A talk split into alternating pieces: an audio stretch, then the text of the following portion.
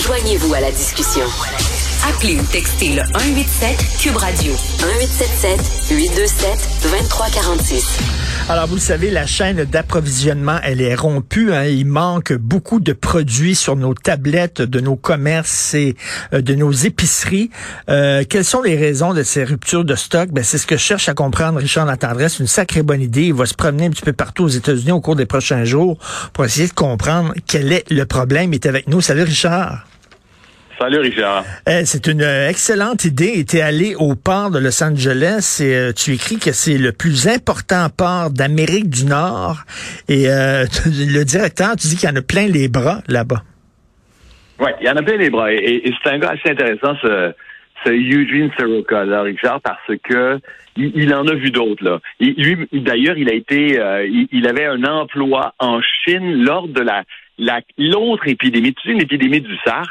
Oui, euh, Vaguement comparable, tu vois. Alors, lui, il a vu comment euh, une telle crise sanitaire peut entraîner des, des problèmes à l'économie de manière large. Et là, aujourd'hui, il a à gérer un autre type de, de pandémie. Et sa réalité à lui, c'est à la fois de faire en sorte que les bateaux qui arrivent euh, d'Asie, essentiellement de Chine, mais aussi de Taïwan, de Corée du Sud, du Japon, euh, puissent donc rapidement entrer dans le corps être euh, déchargé et que tout sorte le plus rapidement possible, mais aussi qu'on puisse en vendre aux, Asiatiques, aux Chinois des produits mmh. américains.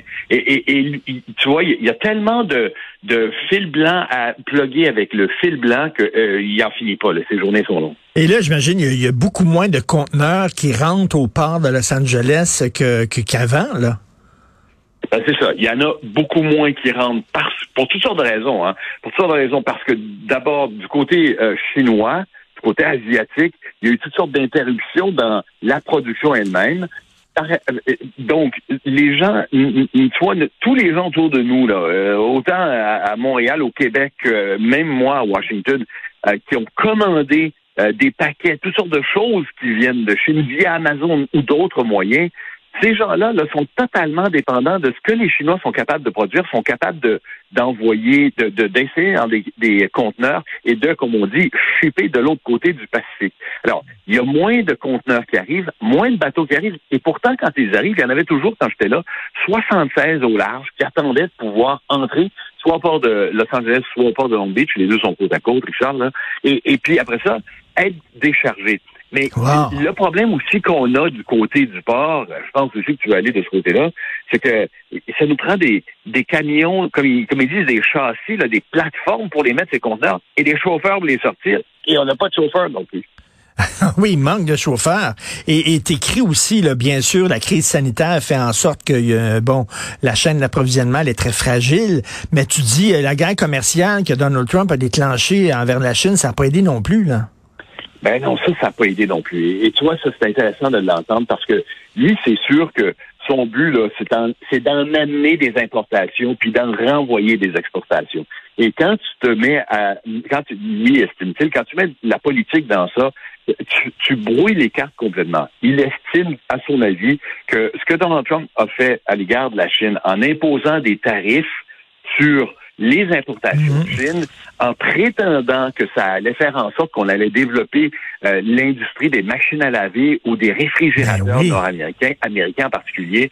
Ça n'a pas fonctionné parce qu'en réalité, les Chinois peuvent produire à moins cher et les Américains finissent par payer des taxes que pas, les Chinois eux-mêmes, mais que payer la poche des Américains qui vont aller dans les coffres de l'État. Alors, lui, il dit la l'attitude de Donald Trump a été malsaine parce que ce que ça fait essentiellement, c'est que les importateurs ont dit bon ben, nous autres on bourre nos, euh, nos entrepôts, puis on arrête de faire venir des choses parce que euh, il va nous imposer des tarifs.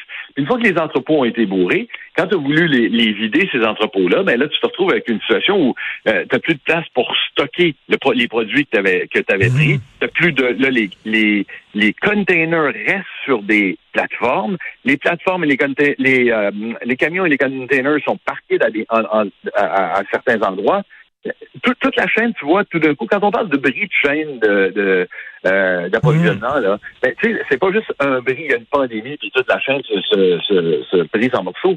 C'est que tu fais un petit bris par-ci, puis un petit bris par-là. Tu imposes des tarifs aux Chinois qui décident, eux autres, de dire, bon, mais ben, d'abord, on va faire en sorte qu'on n'en achète plus des produits américains. Tu Ben renvoies tes conteneurs vides.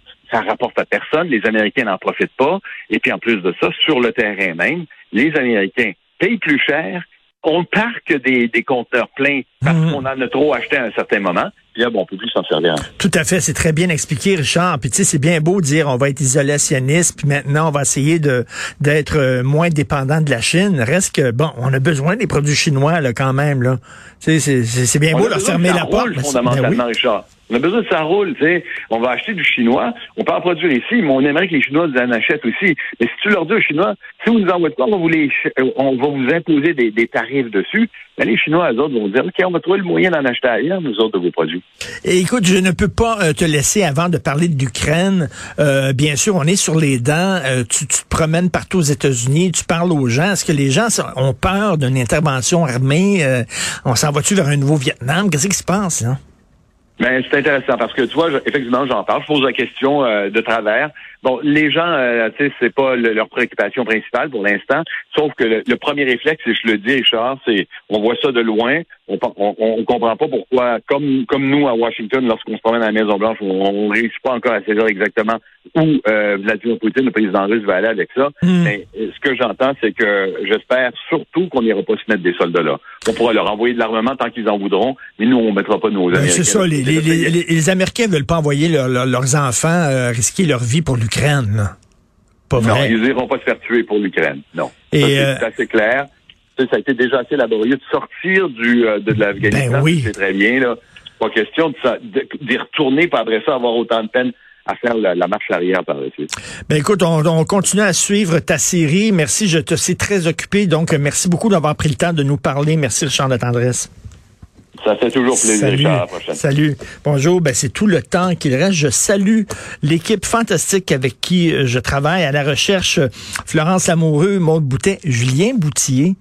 T'es un stagiaire, toi. J'ai de la misère à croire que c'est un stagiaire. Le, gars, il fonctionne comme s'il avait sept ans d'expérience dans le corps. Il est extraordinaire, vraiment super bon. Les stagiaires comme ça, amnézants, euh, excellent. Et je, je le dis tout le temps, je le redis, je travaille avec un paquet de jeunes qui sont le fun, qui sont passionnés et ça me donne espoir dans l'avenir. Le monde va se porter très bien. Il y a plein de jeunes qui travaillent super, qui sont bright, allumés, intelligents tout va bien se passer. Alors, merci à toute l'équipe. Jean-François Roy, malgré ses cheveux gris, toujours passionné et enthousiaste à la réalisation, à la régie. Merci. Puis là, c'est le vieux, par exemple. Là, c'est ça, c'est le vrai vieux qui arrive, là, Benoît. Puis euh, les deux vieux Chris, on se parle à- dans une demi-heure. On se reparle, nous. on va se faire aller de dentier dans une demi-heure. On se reparle demain à 8 heures. Passez une excellente journée.